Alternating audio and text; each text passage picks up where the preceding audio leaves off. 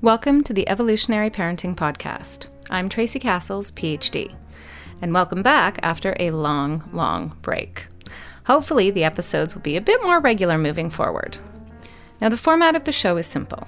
Every few weeks, I'll share an interview with someone who I feel has great information for parents. It may be scientists, authors, or just someone I know. It's going to be a good chat about parenting that I hope you'll get something out of. Okay, so let's jump right in. This week, I have a chat with Carly Grubb from the Beyond Sleep Training Project and the charity Little Sparklers. We cover a lot of ground, and I hope you enjoy it. I warn you, her connection was a little spotty, so every now and then she drops out, but she does come back, and we made it work. So, here's my conversation with Carly Grubb. All right, so I am going to start with some introductions here for anyone that is new to EP or the Beyond Sleep Training Project. But I'm Tracy Cassels. I'm the founder of Evolutionary Parenting. Um, I work with families and talk a lot about sleep, just so much sleep. So I thought it would be lovely to have a conversation with one of my favorite people in the world and who is literally on the other side of the world from me, um, Carly Grubb.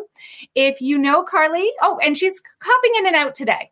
Um, it seems that technology is not our best friend. So she's just going to come in, she's going to leave, she's going to pop back in. And so we'll just flow with it. We'll see how it goes. This is what happens. yeah, are still here. So if it drops, we're still around, people.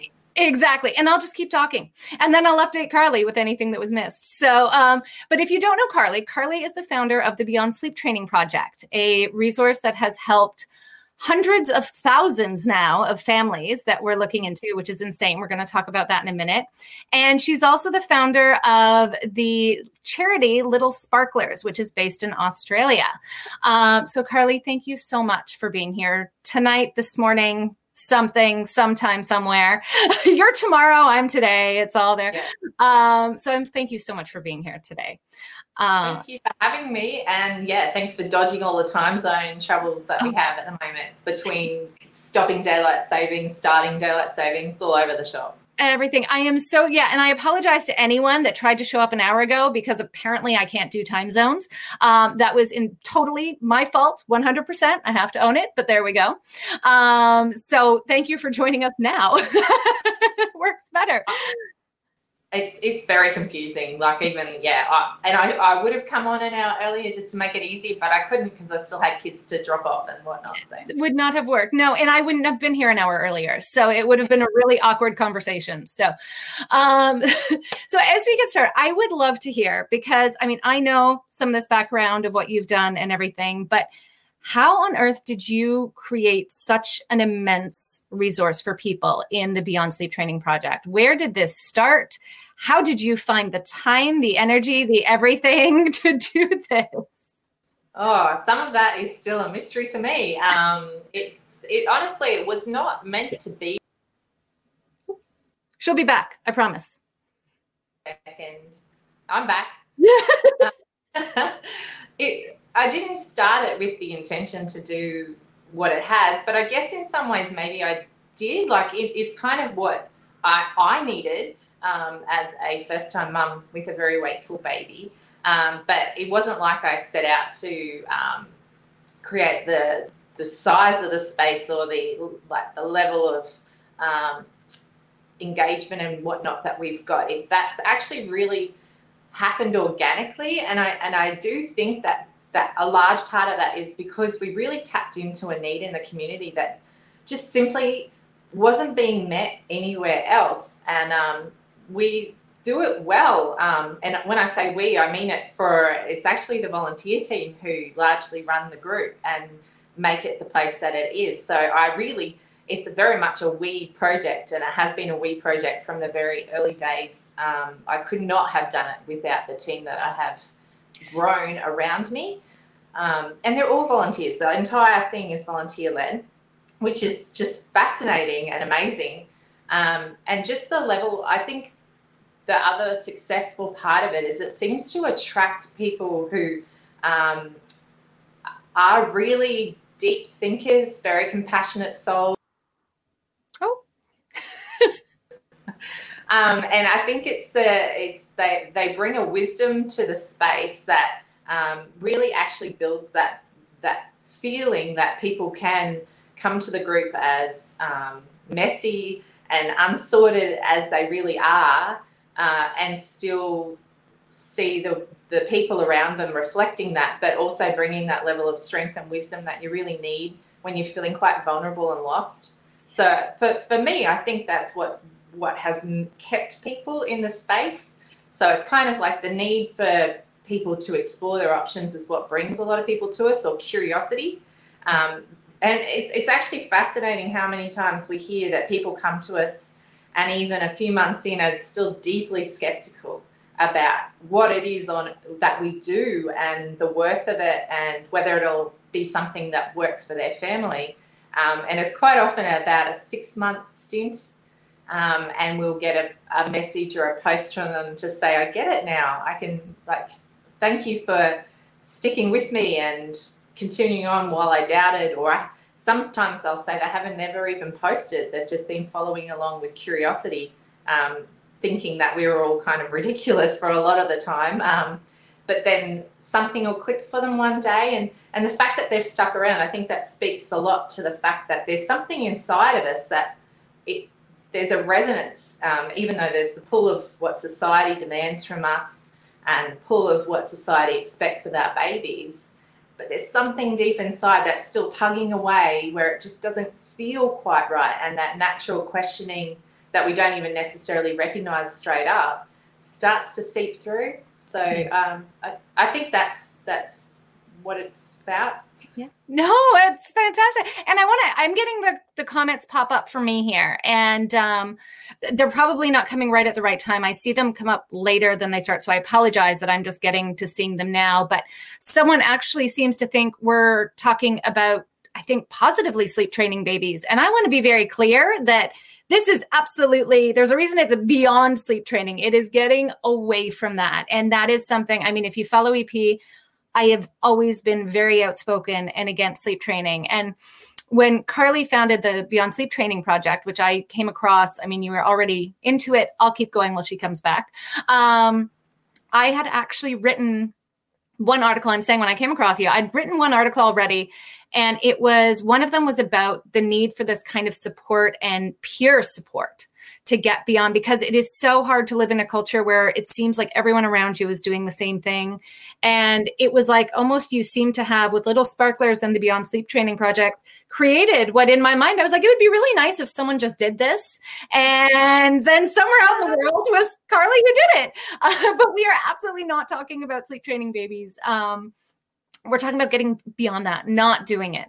Um, and needing that support and that mental support the emotional support that parents don't get when they go against the grain. And in fact i think we get dumped on even more um, for not doing this because it's almost like at that point if you don't do what the mainstream says then every problem you face is just your own making. You made a rod for your own back. You've done this. And that's not how we need to be looking at this. There is, you know, we need each other, we need support, and we need to be okay with people following their hearts and their instincts with their babies. And we're going to talk about some of these babies. And one of the things I know that comes up a lot in, and I think you see it in the group too, um, there's some awareness, I think, building that sleep training, at least in infancy, is not something that people expect their babies to wake, right? They're kind of like, that's what happens. But then you hit toddlers and preschoolers, and they're still waking. And I think that leads a lot of people to get concerned that they have done something wrong. Um, what do you find in the group? I mean, what's a what's the proportion of it that you see in terms of how common it is for babies to be waking, and how do you see that panic, that kind of anxiety piece in parents around that? It's definitely a thing. So, like, you, we get like large proportions of people who are concerned about their baby from the outset who just didn't know frequent waking was even a thing. But then you do, you get another cohort of people who are, um, they have their older babies and toddlers, and they initially kind of um, settled into the acceptance that their baby would need them at night, but then they really do have an expiry date in their mind um, for when those needs should stop. And um, once again, it comes down to society's expectations and their depictions of what toddlers and preschoolers um, look like in society. And there's a heavy focus on the fact that because our um, toddlers become more vocal and verbal and um, have opinions and things like that, that they somehow switch into this very manipulative um, monsters almost. And so there's a real fear that um, the waking and the uh, needing you is purely manipulation um, and or um, bad habits. Yeah. And it's like there's like a real disconnect between seeing our toddlers and our preschoolers still as whole humans who mm-hmm. have human needs um, that don't just end because it's the night. And they also seem to also lose sight of the huge amounts of development and challenges our little people face in those early years. Um, and so, therefore, of course, their sleep's still going to be disrupted. And of course, they're going to be able to fall back to sleep more easily if they've got someone they love nearby. Um, it's for me, it's that disconnect. They're just sort of, it's still that push that drove a lot of people to think they need to sleep train their baby. They can kind of handle that for a little bit of time, but then it's like the nagging gets in the back of their head, or um, they start feeling like if they don't get on top of it now, it's going to be like this forever. Yeah. Um, and so it's like another hurdle that we need to work with families around. Oh, she's coming trying to trying to bring them back to their child like their actual human yeah. that they've got in front of them seems to be the thing that helps most people get around it because when you look at that little person and really think about what they're going through it's usually not so hard to understand yeah. why they still need you and that gets people back going again but you can see that's another problem. And uh, and i will say one of the things I'll keep going that I talk to families about who are struggling with sleep, especially with older kids, is that there is a piece to this where it is very normal for our kids to wake. It is unbelievably normal. There's new research out that I mean I've highlighted on EP about toddler wakings, or they call it toddler, but two and a half to age three and a half. And the average number of wakings in these kids, this was a, a sample of a few hundred kids, um, was five at, that were longer than five minutes. These are wakings longer than five minutes. So they knew they were really awake. Um, the average was five at two and a half, and it only went down to four at three and a half. Now, even in these families, these are kids that were sleeping in their own room generally, so parents were not always aware of it. Um, so they actually predicted their kids were waking way less, but their average sleep was way more. So, although we have this normative piece, it's incredibly normal for kids to wake and everything. What isn't normal is that we're doing this alone. And that is where I think, you know, you and I have talked about this before, and I think it's so important to get to the mental health of parents because this is it's normal to struggle when you're at 18 months, 20 months, 24 months, 30 months, 36 months, and you've got a kid that's still waking regularly and your sleep is still disrupted. It takes a toll. And I think that mental toll goes to both your well being from the lack of sleep and the struggles and erroneous expectations that still add up to that. But also, I think it goes to um, not feeling valued and not feeling that you know you live in a world where you're keeping told you've failed you've done something wrong. And that is so i mean can we talk about that? Like have i i felt like i failed many times even though i know i mean have you faced that even though you know everything? Yeah of course. Like, i found it um i was actually a shocker because obviously my first baby was a real challenge. But I had his little brother um, when he was only 20 months old. So I pretty much had two babies. Don't, don't recommend that. But, but I didn't realize how much was still eating at me until that second baby. And even though I'd sworn that I wasn't going to let people get at me, um, I still tried pretty hard to not repeat bad habits and things like that initially with him because I still didn't fully trust that I hadn't done something wrong with yeah. my first baby. Um, and I refused to be um, a sucker a second time round. But thankfully, I found my feet with him. He was a very different baby. Um, I could see these waves. Like he was very wakeful. I don't. I don't breed babies who sleep. but, but but he was like in the like my first guy. He's total little sparkler orchid, which we'll talk about yeah. um, later on, and it is a completely different ball game. Like unless you've lived with one of those babies, you really can't fully un- understand what it's like. Um, but my second baby and my third baby, they were very wakeful little people, but it, it kind of came in waves, and I I ended up settling into it with him but it still was a struggle between feeling okay with it and wanting some validation for the amount of work I put into my mothering. Um, but oftentimes when you went looking for that validation, it was more like a rod for your own back kind of you don't actually need to be doing it. Like I was taking the hard road unnecessarily. Yeah. Um, and to me, that was one of the reasons I started the project was because I wanted people to see that they weren't alone for starters. People can do this in different ways and to help to start see some value in the work that they do by seeing their stories reflected back at them. Yeah. Um, because there's just there's a huge amount of oh.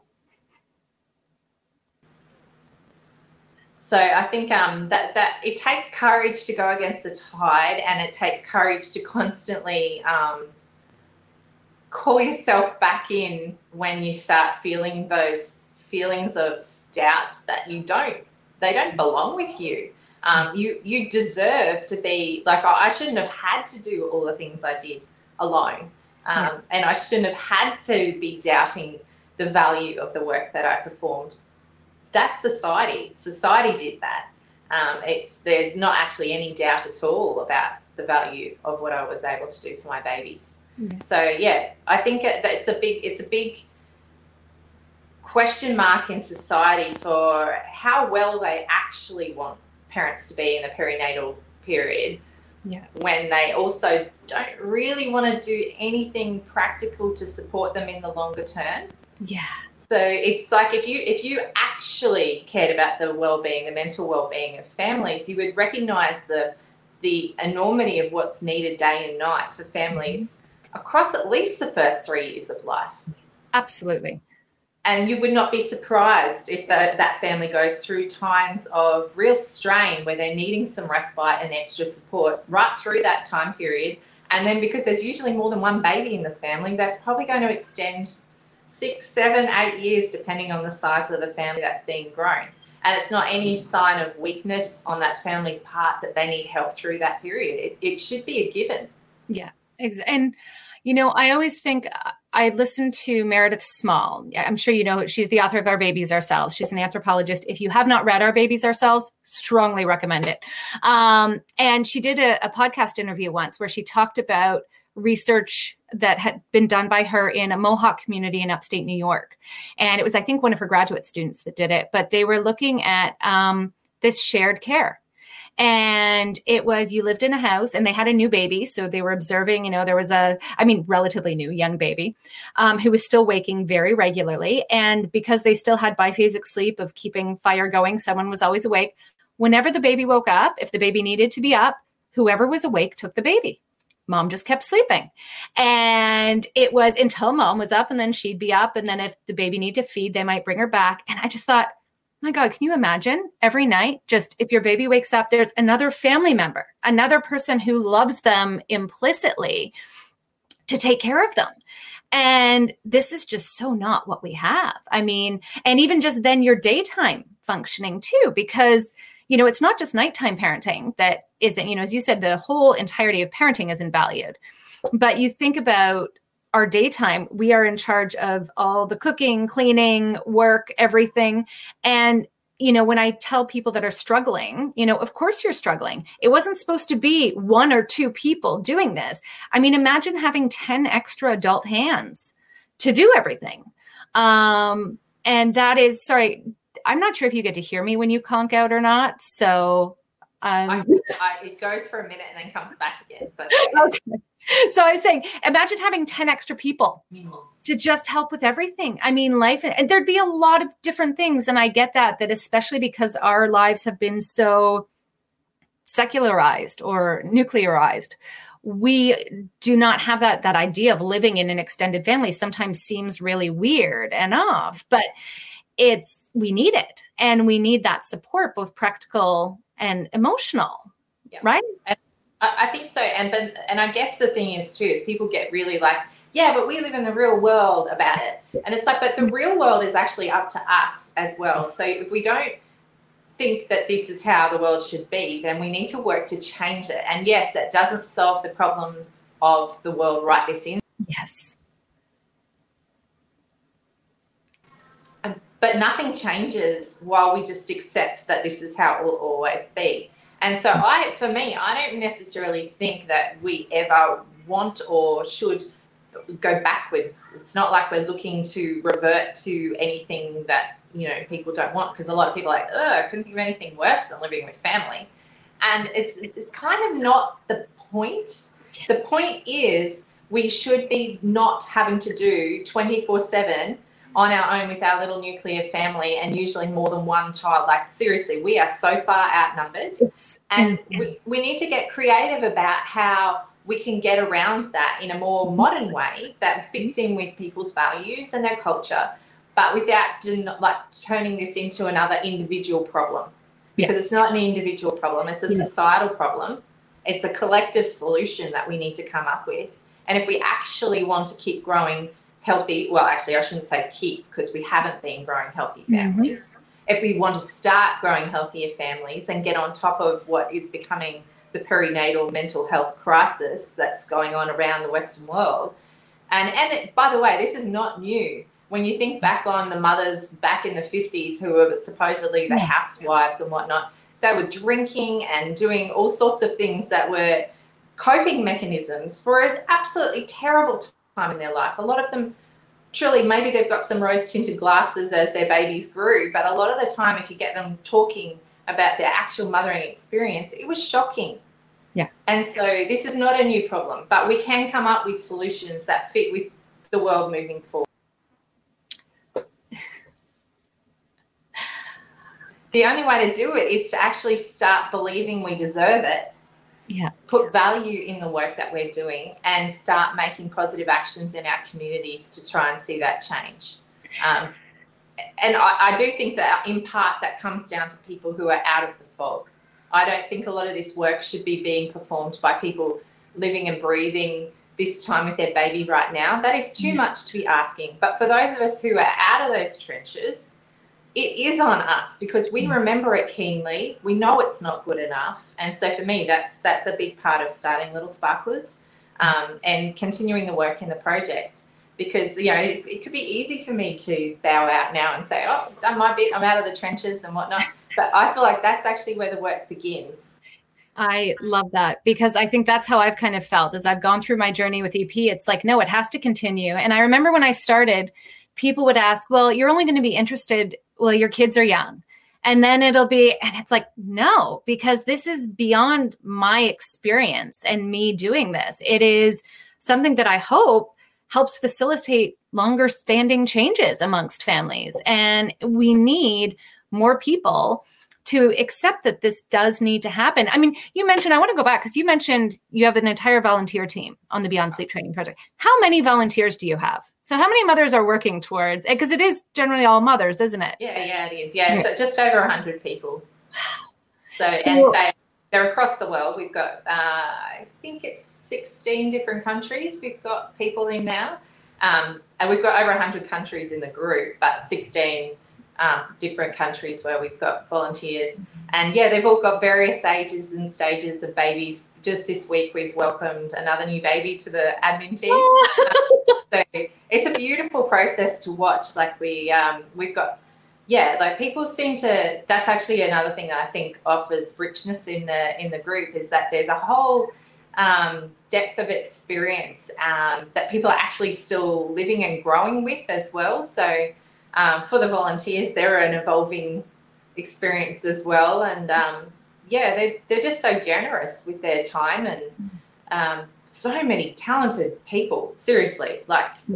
Oh, I know some of them. I love all of your admins that I know. I just, yeah. I love them from the bottom of my heart. Like they're just, they're wonderful. They're so amazing. And it's, I mean, well, she's gone, but I'll continue. Um, they, you guys are, I mean, I, I know some of them are watching because I can see some of the comments pop up. and I mean, honestly, hi everyone. thank you so much for, I mean, all of the work they do because it is, and I think it's true. Um, everyone is at such different stages. And when you have that breadth of people, and what I always love is once in a while you guys post that one at the top about we have formula feeding families, we have bed sharing, we have this, we have everything. Um, and it's so nice to see because I think people get caught when they're moving away from our mainstream cultural norms of sleep. They really get caught up in the idea that somehow you can't do it unless you're a, you know, I mean, insert here crunchy bed sharing, breastfeeding, beyond everything mom. And it's so, it's not that. I mean, I can say, sorry, so many of the clients I work with, I have tons of bottle feeding families. I have tons of families that can't bed share for a variety of reasons. And mm-hmm. they're still utterly responsive to their children.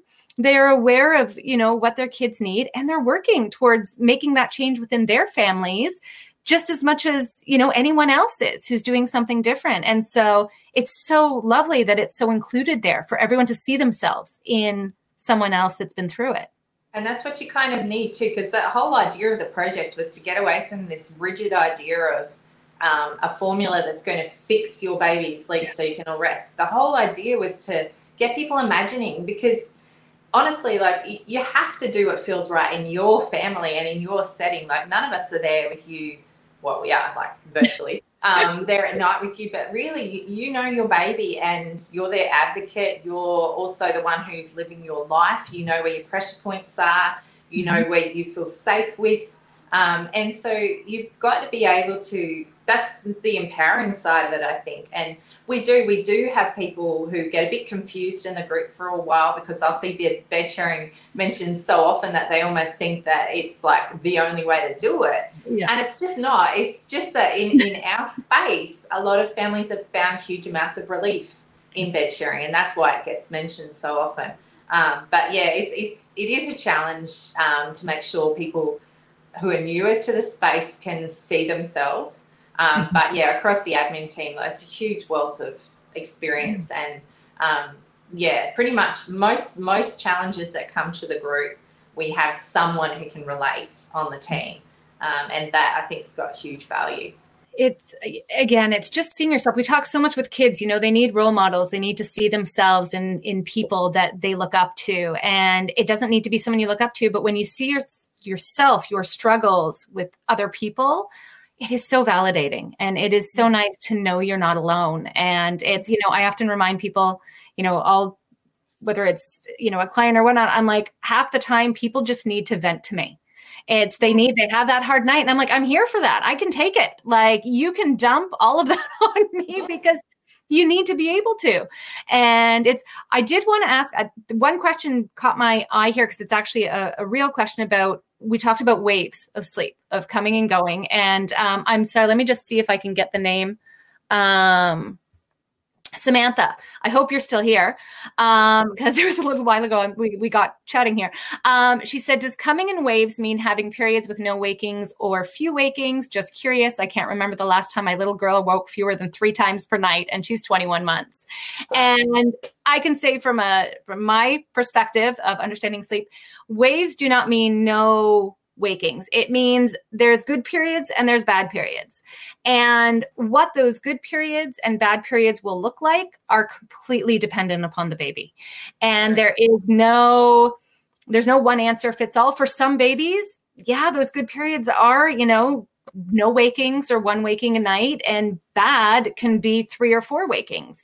And then there's babies that good is three wakings, maybe four, and bad can be 15, 16. Um, is it, the kind of baby that Carly breeds, apparently, um, that keeps going. And actually, it's it's interesting because so much of that is linked, I think, to temperament. And we like to treat, you know, one of the issues with sleep training, and I think, you know, people are being sold that there's some cure all for we're just going to fix the sleep and then your life will be better. Everything becomes better. And again speaking to that mental health issue yes sometimes when we get more sleep we do feel better. Um, we have to ask what cost though and how we can try and look at other ways to achieve that well-being outside of sleep training not putting the burden on our young kids. And that's something that you know i always say i would not ask my four-year-old to start doing our taxes. Um, so i don't know why i'd put the burden of other elements of my well-being in the hands of someone who really should not be carrying that burden alone at all. Um, but when we think about one of these key features of, of sleep, it is its temperament. It's how do we cope when we happen to have those babies that are more wakeful than others. Um, and there's that term for it, the one that I talk about a lot and that we said we would talk about, and we'll get to it now, um, is the orchid child. And Carly breeds orchids. I have bred orchids. Um, they are, and there's a lot of people that do, and we can talk about all of it here, but they don't sleep really much at all. And so, what's normal for an orchid may be far less normal for someone who's not. So, I want to hear your, I mean, your first is an right? That's, yeah. yeah. Tell me about your experience with your first with that with sleep. Like when did it get better for you? And I know it varies so much person to person, but what was for you how it went down? So he was first baby. So he's actually why we are called little sparklers because he's my little sparkler. I tried to come up with a better name because everyone had such negative connotations, but yeah. oh.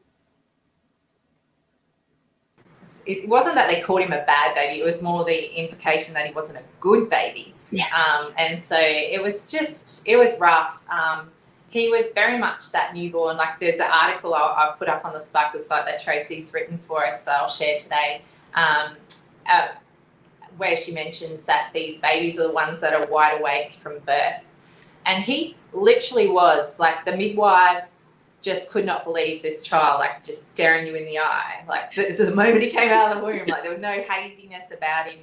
Um, he was just so uh, awake, alert, tuned into everything. He freaked out by noises. He was so sensitive. But I'd never met a baby like him, to be honest. So I didn't really recognize what was going on. And I thought that, oh, well, I kind of just hoped that things would settle down. Um, and I wasn't too stressed initially, but then I started getting lots of information from people like child health nurses and whatnot to say, because like I'd say that I couldn't really put him down and whatnot um, without him completely losing his mind. And they tried to get me doing feed place sleep routines and putting him down drowsy but awake. And it was really starting to plant the seed that maybe it was what I was doing that was making him behave the way he did. Um, and as a first time mum, that definitely started to chip away at me. So while initially I wasn't concerned, the more and more I couldn't make him fit with what they said he should be doing, um, the perfectionist in me was trying to get things right. Uh, and it went really badly, and we ended up in a very bad way. Um, so we, we attended a, a, sleep school, or they called it early parenting unit, I think they call them these days, um, in, an, in the capital city near us, which is like 2,000 kilometers away. So it's gone again. Uh, I was down there on my own. My husband was back in Isa where we live.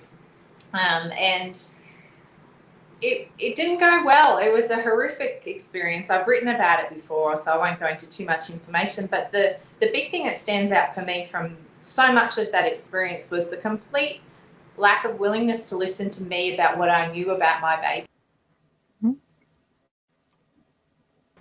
A complete distrust in what I said I'd already tried and knew about how he reacted in situations. It's like they had to see it all for themselves and like I hadn't tried hard enough. Or, um, you know, like it, it, all really came back to um, undermining my trust in myself big time.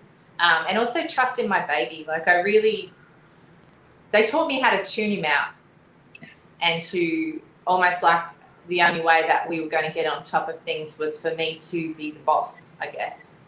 Um, and it it's an awful thing to think back on. Like it was so simple in many ways what he was asking from me. He he just wanted me to hold him. Mm-hmm. He wanted to be with me all the time. And that's incredibly hard to sustain. And it's also incredibly hard to accept when everyone tells you he shouldn't need you that much. But the fact remains, he just genuinely did. And it was a really hard learning curve for me. It ended with me very much um, postnatal depression. Um, and it was a very hard recovery, made even harder by the fact that no one seemed to know how to support someone who didn't want to sleep train and sleep train and sleep train, even though I explained how much it didn't work for him. So the lack of depth in the support services around me was crushing. And I know now that I didn't deserve to have to try and recover myself. And I feel very lucky that I was able to do so um, because I, I, don't believe that anyone should have to do what I had to do uh, for myself. Mm-hmm. Um, it's like when you're at your weakest, you really need people holding you up, not you trying to just figure out.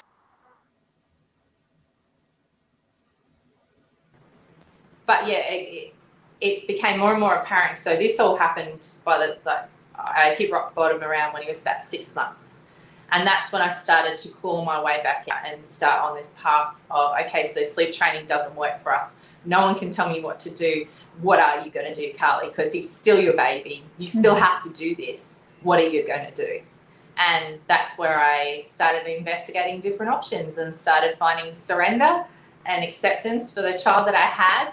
Um, and it was a really, really long, hard road because it didn't stop his waking. He was just, he woke every 20 to 40 minutes for months on end and every single night, 20 to 40 minutes, like every yeah. single night. And this baby did not settle for anyone else. So I've actually written, I've republished a post that I'd written on the blog back in 2016 um, about that time and surviving extreme night waking because not many people actually have to survive that. This is next level. Um, and I was criticized a lot when I wrote about it because it, uh, people thought that I should have leaned harder on my husband and he should have been taking on the nighttime care. It shouldn't have been my burden to bear. But once again, it spoke to the fact that people didn't understand this baby of mine. We tried to get dad involved in nighttime care. And when I say tried, it wasn't just a one off little, you know, attempt. Um, but there still was this distrust of the things I would have done to survive this time. And then it all still felt like people thought I brought it on myself. Um, so, being a parent of an orchid and a little sparkler, we've got to improve how that looks in society because it's one of the hardest things I've ever done in my life. It has made me a better human. it exposed every weak spot I have, but also all my strengths. And can I tell you, that kid, like, I try to leave him out of a lot of stuff because I don't believe that, especially now as he's growing, I don't want the focus on him because it's his privacy. Yeah. But I can tell you, he is a brilliant human. Yeah. Absolutely outstanding. And every person who has ever met him will come away saying, There's something about that kid. And there is, there's just something about that kid. And he was from the day he was born. So it wasn't anything I did wrong. He is who he is. And I finally figured out how to actually mother him. And it was the most intense experience of my life. I love that. That is, I mean, you made me teary thinking about all the lack of support that we have. And I just, I know there's probably some people that are either watching now or, or will watch this as it's up later who have orchids. And if I may, I'm going to just give a little bit of the the why your orchid is the way they are because I think understanding is so crucial to being able to hit that level of acceptance and share with other people why this stuff doesn't work for you. Um, so first off, orchids, for those that don't know, um, it is a term that refers to a kind of certain temperamental trait um, that but it's actually they, they're a separate phenotype. Um, they have behaviors and biological reactions that are very different from a lot of the population. So there's only you know 20% of the population approximately would qualify as orchids. So when parents say that they look around and all these other babies are different yeah they are. They are different. Um, and it's defined by a couple things. The first is this very alertness. Babies, they take in so much of their environment. They are aware, they're hyper aware of everything. And I laugh, Carly, because my daughter too, who's my orchid, when she was born, we have a picture that people look at and be like, oh, when was that taken? I'm like, I think she's like 15 minutes old. And they're like, uh, what? Like, I would have gone a lot older based on she's just like, yep, I'm here. What am I yeah, doing? It's like, oh, okay, just this intensity that goes right right off the bat. And so we kind of have that where it's you know there's that that awareness of everything and they really are taking it all in. They take in so much about their environment. And with that comes the idea that they probably see things as more threatening than they are because they're taking in so much more. And the real deciding factor for an orchid and the way they're actually assessed in research is what we call biological reactivity. So when, you know, some kids get stressed by something, their stress levels go up to here. Orchids, it's way up here. They experience stress at a phenomenal level. And that is in part why they are so needy because the world to them is an experience of really stressful things. It can be overwhelming for them. And so when you think about a baby that doesn't want to be put down, or a baby that needs you to sleep or wakes frequently because they're detecting a noise, a smell, a this or that, and your knees creaked. Yeah, right. it's that is what's happening. So it really comes down to this this their biology. Um, and there's actually they've identified certain genes that are associated with it. So as we know it's not you know you're not just born with something. There is an a genetic and an environmental component. Um, but it is there is so many reasons why they don't do what everyone expects them to do. And it feels like you know i always think my current mission hope everything is to create a space where the awareness of these orchids, the awareness of their needs, the awareness of the parents who are parenting these orchids um, becomes commonplace so that, you know, teachers can understand when you have an orchid in the classroom, it's a whole different ballgame. Um, if you talk to a parent as a lactation consultant or a child health nurse where you are, or a doctor, they need to be aware of the real differences here and what it means. And one of the things that's so crucial, I think, to understand too is we talk about kids start out I'm, I'm, going to talk about stress for a minute so please let me just geek out on everyone here because it goes to my next question for carly which is about because as her son has gotten older that experience of, of that you know not just the first year but the first many years. Um, our orchids are um, mo- for most people pardon me babies are born they get stressed out by a lot. So, like a bath stresses them out. They show strong reactions to that. And they learn to cope through what we call social buffering. So, as parents, we hug, we cuddle, we do all of this and we love them. And then they start to realize, okay, the bath isn't so scary. I can handle this. Now, around three months of age, all those dandelions get to this point of what's called the period of hyporesponsivity where they actually don't, their stress goes up, but it actually lowers naturally, even without that buffering. They actually experience some stress, but it's it's really minor. Um, so the things that used to make them go up high make them go to like here. Um, and then when we social buffer them, they drop back down immensely. Their stress is negated. Orchids don't have that they actually don't have that hyporesponsivity. Their stress continues to go way up. Um, and that is a real problem because it means that when they are stressed, they are truly, truly stressed.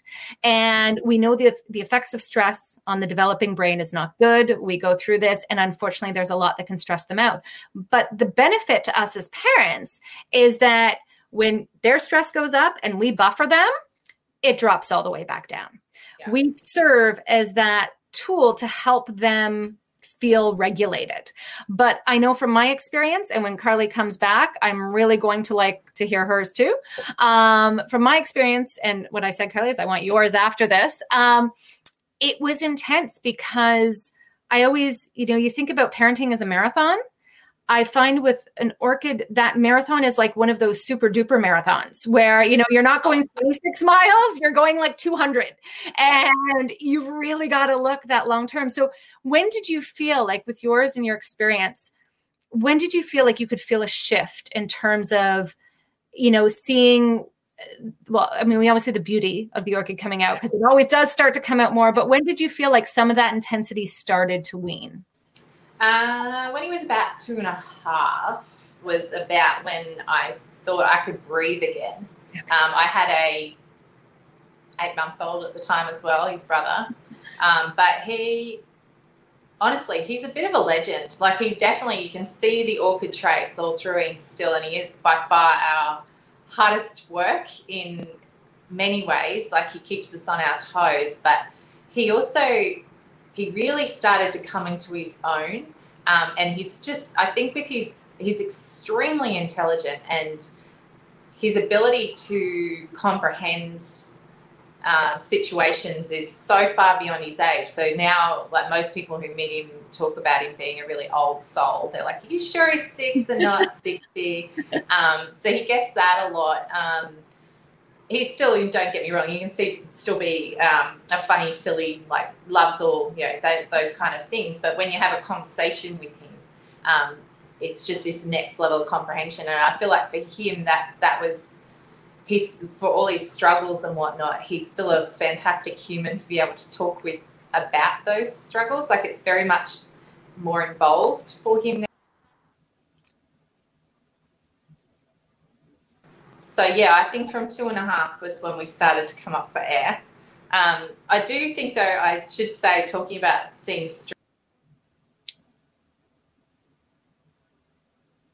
Um, I know the work we do, we're trying not to have to focus on the negative too much in talking about sleep schools and whatnot anymore. But it would be actually astounding to see um, research done in these places that have hundreds of families mm-hmm. every week in Australia um, the proportion of babies they see who are orchids and what their stress looks like in that first 24 hour period. Because mm.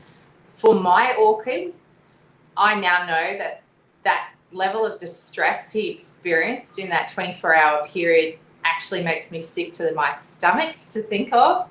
I knew it at the mm. I was equally distressed. But of course, being in the situation I was in, I was being encouraged to ignore my own distress. Um, but putting that little brain through something that he literally could not do on his own uh, for the number of times that we did, and to watch my trusting baby go from being put down in that cot the first time and re- trustingly cooing away and calling to me calmly before it escalated, which of course I wasn't allowed to go to him, to the second time we tried it, and literally the second he was placed down, he knew what was happening and he was at 100. Like, I mean, we hadn't even turned to walk out the door, and I still had to walk out that door.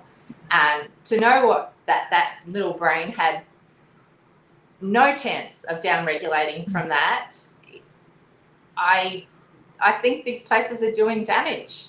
Um, and I, I don't think that they will ever fully understand the amount of damage because I don't think anyone will ever be able to do the research because ethically, how on earth could they?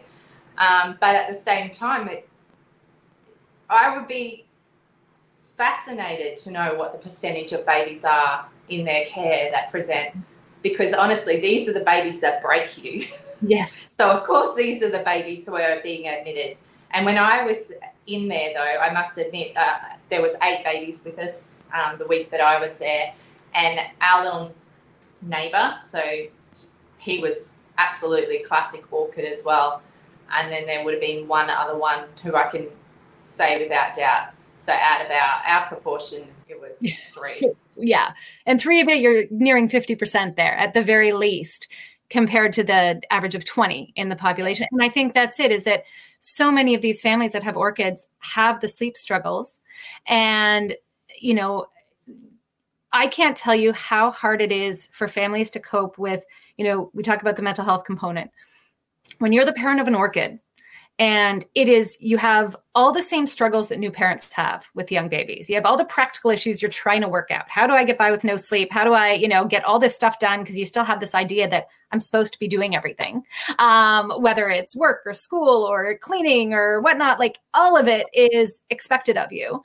But you have this baby that just the intensity of the need is so great. And it is that mental health piece after the fact when you try modern solutions to the problem. Um, and you don't get anywhere is kind of what you said is i i talk to practitioners about this of the sense of failure that it hits with parents when they try something and it doesn't work um, is immense and it can't be overlooked. And yet you know not only now are families dealing with the fact that they feel horrible but their babies also now have to rebuild this trust again for a bit and they can. That's all regret but when we go through those we have this dual piece where we have a dyad where both sides have broken a little. Um, you know and we need to go back to this and it's this idea of you know we all push this stuff out of this idea of resilience. Babies are not resilient in the way that we think they are. This is not something you know and orchids especially are not resilient that way. Orchids are incredibly fragile at that stage while they're they're growing and everything and it is you know you need to be aware of that because it this is what I, I mean i just could i want to rant for a moment but it is we need all caregivers to understand this so that they can take care of the dyad as needed, whether it's repairing after the fact or in the moment. But if every doctor, if every health visitor, if every lactation consultant, if every midwife was able to assess and talk about this, and from the get go, parents don't feel like, okay, it's not me. I'm not breaking my baby. This is who my baby is. Um, I think we'd be doing a lot better. But well, the other thing that I think gets under discussed is that in many ways, I thought I needed to sleep train my baby for his own well being. Okay. Like, I really truly did not think he, I was told by a child health nurse that he was chronically chronically sleep deprived and it was affecting his brain development. And so, therefore, when I failed to sleep train him, it wasn't just a feeling of failure and how the hell am I going to survive?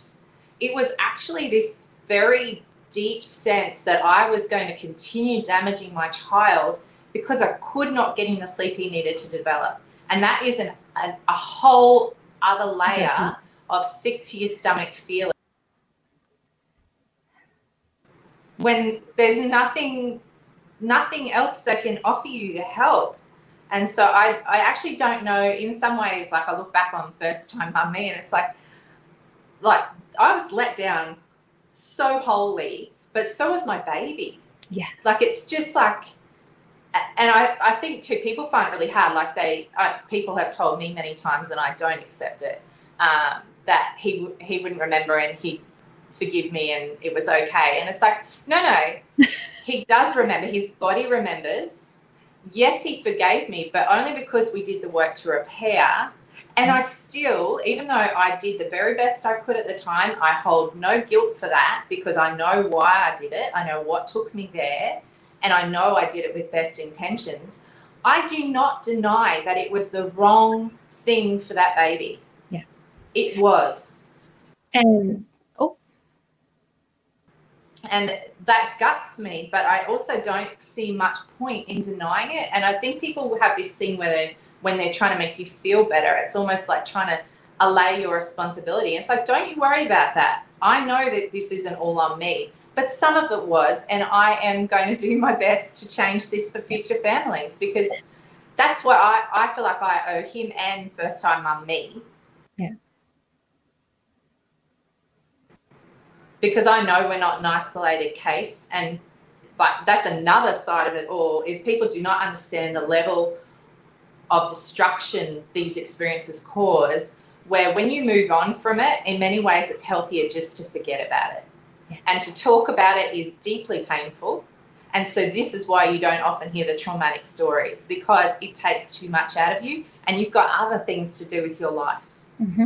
so, and I was going to say, I think that allows it to repeat itself because when people are so traumatized they can't talk about it, the people that are advocating it get to just say, yeah, this is good. This is what we do. This is fine. Um, and they make you out, like for me, they try to make me out like I'm an isolated case. And they also, the, the thing, it's, it, it fascinates me how, how all of that washes though, because it goes to show how decentralized to the actual process and how obsessed they are with the outcome that they cannot bear witness anymore to the actual distress they are witnessing in the first 24 hours every single time a family mm. enters their building. They no longer seem to register that because the outcome seems worth it. Yeah. And that is one of the biggest problems we have here.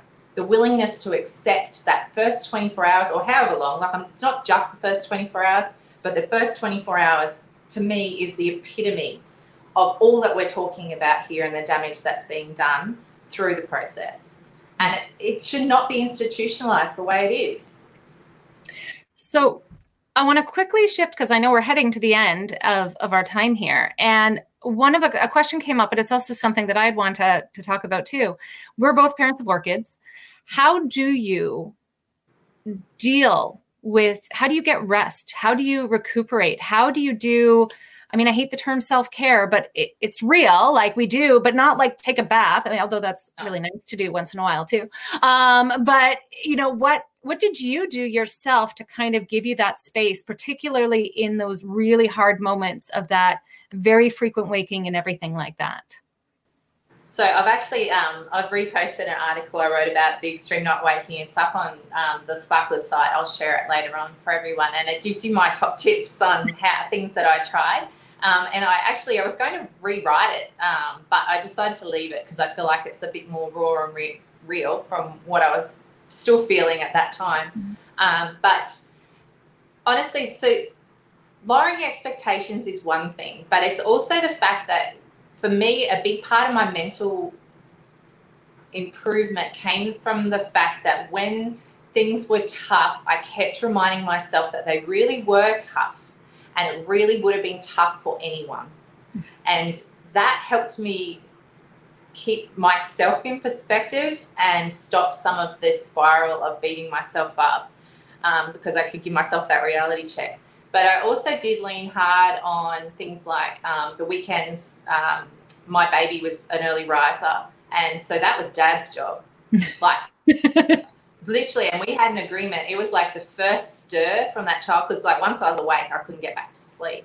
So it was like first stir, kick dad, you're on, and he'd take him out, and I'd sleep for another couple of hours.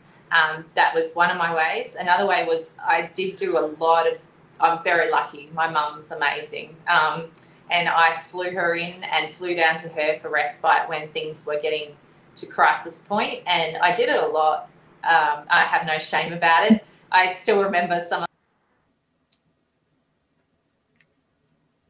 I'd get there and literally look like a shell and just hands baby, like, and and you know I still did every night because even with Nana there, he adored Nana, um, but Mum was still Mum at night. But finding someone who who loved him as much as I loved him really helped because he was intense. So Nana would lump him around on her hip. She made herself a, a carrier just for, for my baby. Like oh. which actually reminds me, my mum had made herself a carrier when I was a baby because I was a koala. Um, I was a very settled koala, but I was a koala baby. Um, and she'd actually sewed herself a little. So baby wearing apparently was in my genes. I didn't know until this baby came along, and mum made herself a sling with him. Um, so those couple of things were definitely ones I got a cleaner because I was going absolutely mental at the state of my house. Um, and honestly, um, trying to get out because I got in a really bad rut of staying in and avoiding people. Um, and it was making I had really bad insomnia. That was another side effect of being depressed was really bad insomnia, which is really cruel when your baby's asleep for 40 minutes and you can't even sleep in that time because you got insomnia. Um, yeah. But I found getting out helped with my insomnia. Um, I needed to get the sunshine. So even if it was literally going and sitting on the grass in my backyard, um, like we're lucky that we have that. I know not everyone can do these things, but the sunshine helped. Um, starting to take light walks with my husband in the evening because my baby was he was like you know evenings you're just done um, but I was finding I wasn't talking to my husband anymore because I'd get to the end of the day and I was just so cranky and done, and I didn't want anyone touching me or talking to me. And we started. And I think, sorry, that light exercise, the calm of the night air for my baby, the actually getting to talk to my husband, all of that had a positive impact when I was going through my really tough times. And I know when I was getting I'd get back in funks again every now and again, and I'd be refusing to do these things. My husband would be like, "Right, tonight, walk. We're doing it." Because it was just, it was really hard. I can't say there was no easy shortcuts, and I can't say I was a stunning human every day because I sure as hell wasn't. mm-hmm. but I did it and I'm really proud of myself and I'm really proud of my baby. and I'm really proud of my family. Like we we did it. And sometimes the hardest stuff's the most worth it. And there was no shortcut. There's no easy way out. There was nothing I could have done to make it easier, um, apart from the fact that I accepted that this is who we were and the cards we were dealt, and we did it. Got on with it. That's beautiful. It's and you know I think you highlighted a couple pieces there that I always tell people when you're working with an orchid, er, being an orchid's parent there, uh, there's always one one or two areas that seem like the worst, right? And it may be the cleaning, it may be the getting out, maybe some, you know, whatever it is. I know for me it was the cooking. I just oh. the thought of prepping it was uh, no, I don't have that in me anymore. And we ate out way more than ordered in way more than we should have. Um, but it became, well, that's what's worth it because my sanity at that point was nope, everyone's happier if we just order in and get stuff for, you know, a couple meals and then I don't have to think about it. Um, that goes to the whole, actually, that's another big part of the mindset was it really is not forever. It's not no. a short term thing. So you can't sprint and run your way out of it, but it really won't be forever. So things like eating out, or you know um, hiring a cleaner or leaving you didn't wash your bed for two weeks or whatever that doesn't mean that that's now you and your yeah. life and how it will always be. There is no forever. There's no mm-hmm. forever in any of it. It will yeah. always change. Whether you do something about it or not it will always change. And that yeah. was another thing i had to get in my head. This is what we need right now. What do we need right now? Let's deal with that all yes. the other stuff will take care of itself over time. Yeah. And whether that's having, there was that a post I shared um, recently on the no rules with the dishwasher. Yes. The person shared. If you haven't seen it, it's on uh, Facebook page. Um, it's brilliant because the idea is there are no rules. You don't have to rinse your dishes first. If you need to run your dishwasher two, three times, the amount of times when I had my orchid that I would forget that I'd done the laundry and not ah. switch oh. it to the dryer. I mean, and you just accept, well, I'm running it again because I open it up and it stinks. It is now gone moldy. oh my gosh, maybe this is an orchid family thing. The laundry was the bane of my life. I can still smell the smell. I was talking to Amanda Donnet for her thing the other day. I was talking about laundry. Ugh. Right? Ugh the best thing we ever did, you know what I have now? We have an all in one machine. Oh it takes way longer, like, but I don't care. It can take five hours. I don't, and it uses steam to dry, but I put it in and then I forget about it. And two days later, it's still dry on the inside. It is my favorite thing on the face of this earth um, because I just don't do I, I, the amount of times I still would end up just redoing laundry five times because I forget about it. Um, live in like 45 degree heat, so it just goes absolutely stanking. But the other hard part is when you got a baby you can't put down. It was so hard for me to actually hang it out. Yeah, that's putting it away, folding it with a baby that wanted to be uh, on no, cooking was I felt unsafe having my baby, like, because my girl would not leave me and I could never get the back carry going. That just baffled me. I think I would probably would have dropped her on her like head there doing it. So she was always in the front. So it was like that whole, it, I just, those things that were inhibited by my arms being not really able to do things that were just hard. It was just yeah. And I think that's some of the stuff too, where it's like you might look at other families who are achieving, like, you know, they're baking and their kids have got this and that and whatever else is going on, their house is spick and span. You actually can't expect that of yourself when you have an mm-hmm. because it's actually just so unfair on you and your baby. Yeah. You're actually doing really important work and it does take the vast majority of your time. And it's mm-hmm. okay when you get those moments of downtime to just rest. Yes. Like, seriously. Do something else. Relax. Yeah it's so and contact napping became a really good thing for me. I felt like that was my other way that I survived was because this guy needed me to rest, and so I rested too. That's I know. I watched. I mean, I would put on shows while my baby napped. It was like this was my time to just. I'm lying on the sofa and I'm just vegging, and yeah. it is. It's lovely until you need to pee. Then you're like, oh crap, I can't move, and what to do well, there. A, my early blogging and things like that was written with a baby on the boob sleeping yep. and my orchid on my legs asleep during lunchtime naps. That's that's when I wrote. I That's- just sit there and so actually writing was super therapeutic for me. I um, Yeah. loved it too. That's and Yeah. a lot of EP started with my daughter. The early articles were all done with her napping typically on me or on the side. Sometimes she might roll off me kind of on the side there, but that was, you know, still on. I'd type away. It's also how I wrote part of my dissertation was, you know, I would have those times and be like, all right, and run And from there. that's really healthy too because your body's still at rest. But it Yeah. doesn't mean your mind needs to. Like I found it so satisfying to be able to communicate, uh, especially at the time when I was feeling really misunderstood amongst people that I had in my real life. It felt so nice to write in a way where it's like I'm not actually trying to talk to them. I'm trying to find some people like me who maybe they need to hear that they're not alone too. And so that's where I started writing for that style of things too. And it was really, it was nice. It was using my brain just for me. Yeah, I was talking about my babies, but I was talking about in my way. And it was it was peaceful for my body. I wasn't doing anything strenuous. So yeah, I loved it. Now, I know we're coming out, we're we're past our hour here that I've kept you. And no, no, that's fine by me. I'm happy. I could talk to you for hours.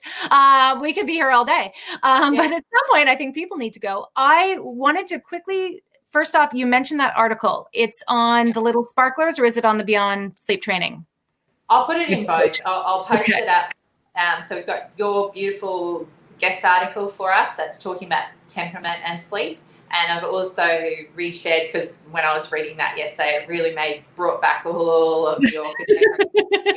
and I was like, I reread that article. I'm like, I'm going to rewrite that, and I'm like, no, you can't. No, it's no. too, too far past. You need to post it as it was. So Mm. I'll put those up as well for people. And a massive shout out to anyone who's living with an orchid right now. You're doing brilliant work. Yes, you Uh, are rocking it. It is. down. It feels like you're doing nothing and yet here's the thing about these kids though is that they are so dependent their well-being is dependent on their environment.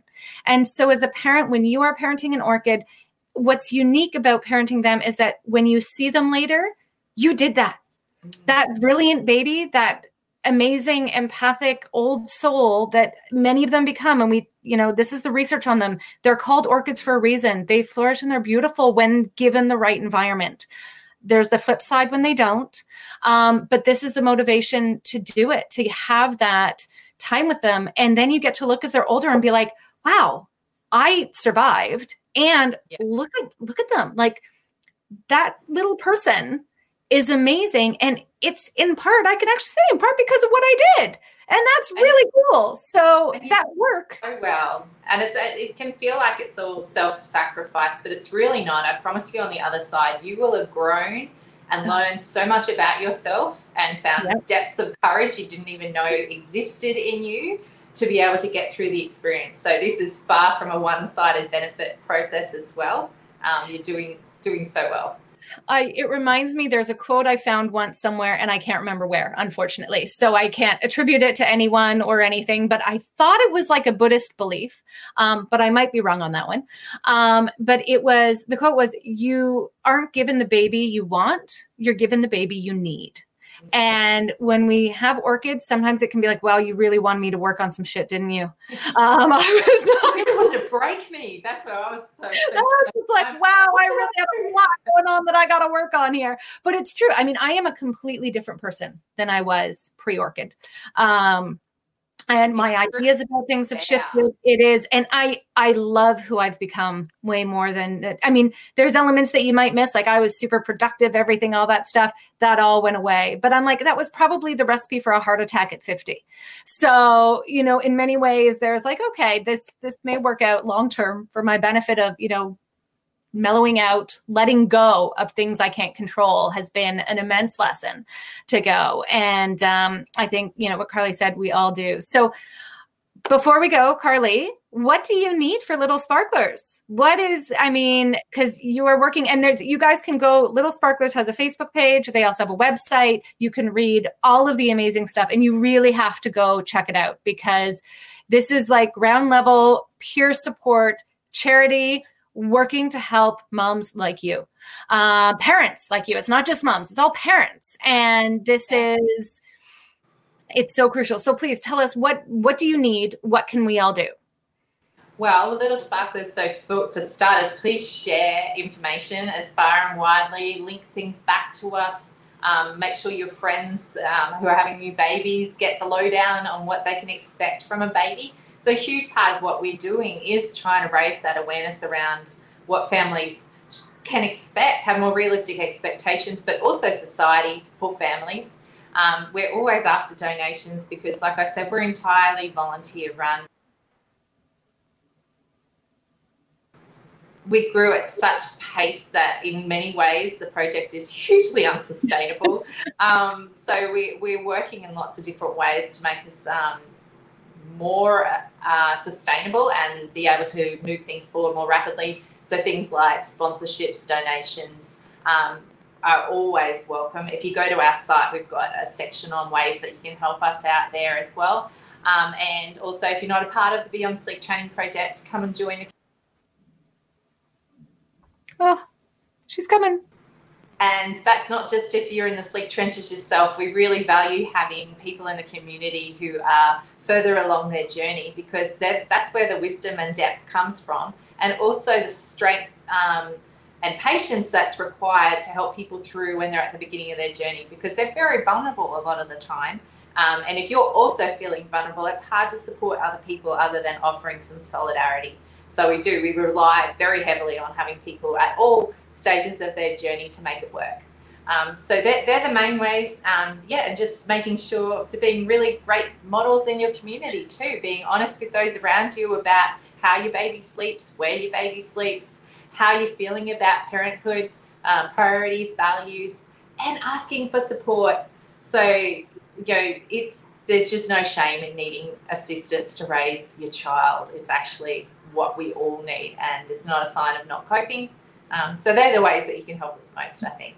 It's, I love that. And I just want to add, I sometimes, you know, I hop on to the Beyond Sleep Training Project and we'll see certain threads. And what Carly said about going and offering support and help, it's so nice when I can read a question and I open it up and I'm like, oh, great, perfect. They've nailed the answers. That's great. And, you know, I'll move on, and look at something else. Because that support there is so valuable for people to hear it from multiple others that have been there. So it, it is such a, a, great way to do it. So please, everyone, go check out Little Sparklers. Check out the Beyond Sleep Training Group. Um, donate if you can, and please, you know, take care of the babies. And if you meet someone who has an orchid, tell them it's okay. That they will get through. That everything's normal, and that little baby just needs them. And make them a coffee. and Unless Unless you happen to be someone who has an orchid who can't handle the caffeine because it sends them into a complete haywire. You know, I actually went through because we did an elimination diet with, you know, as part of the making yeah. sure there was nothing underlying for this orchid child of mine. And I was the most relieved I've ever been when he didn't react to coffee. It's like, because that was the other thing oh, I, I, am jealous. I mean, I'm finally I'm back to coffee. Both my kids, I think, you know, and there is research that the half life is so variable that yeah. um, you know some kids and those were mine. Yeah, yeah. they do that. Oh man, they probably I, the adults who have one and buzz. I, they, I think so. Yeah, like I'm scared for them to ever have coffee. I'm like, I just don't think maybe you should. I am. Yeah. um, that on the low. That's for now. Um, all right. Well, as soon as she's back, we're going to say, You're back. All right. So I'm I just goodbye. I know, come back to say goodbye. But um, thank you so much, Carly, for coming and chatting and sharing your story. And it is heartbreaking and yet so needed for people to hear that. So I thank you from the bottom of my heart for joining me on your your morning Wednesday. What day is it today? Tuesday. Tuesday, Tuesday morning. I've lost track of days. I no longer know where I am or what's happening. So. Uh, well, thank you for you to you because you were a big part of changing my path as well because you just broke it down for me. You can make sense of it. It's like why why does this stuff seem like everyone's talking about it, but it didn't work for us? And I think it was um, some of the stuff I found on your site that actually reassured me that I wasn't actually damaging my child's brain. So thank Good. you. Good. That that was that was you know there was very few places I could go at the time for any kind of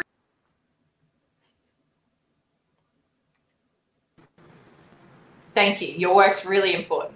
Oh, thank you so much. And yes, let me just close on you're not damaging your baby's brain. Let's just go, and I can go into way more depth on that another day.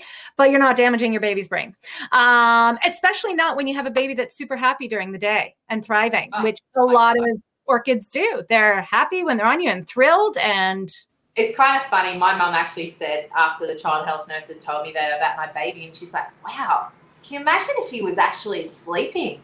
You're freaky smart." And I like I still remember it like, but I hadn't kind of connected the dots. Like he was clearly not struggling in the development department, but anyway.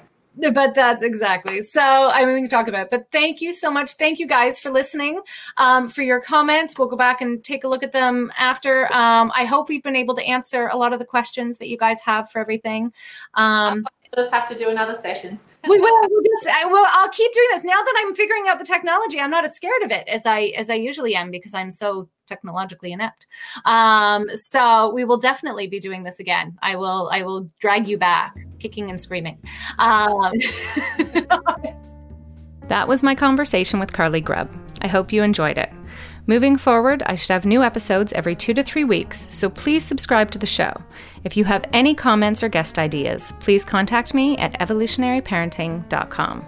That's it for this episode. Thanks for listening.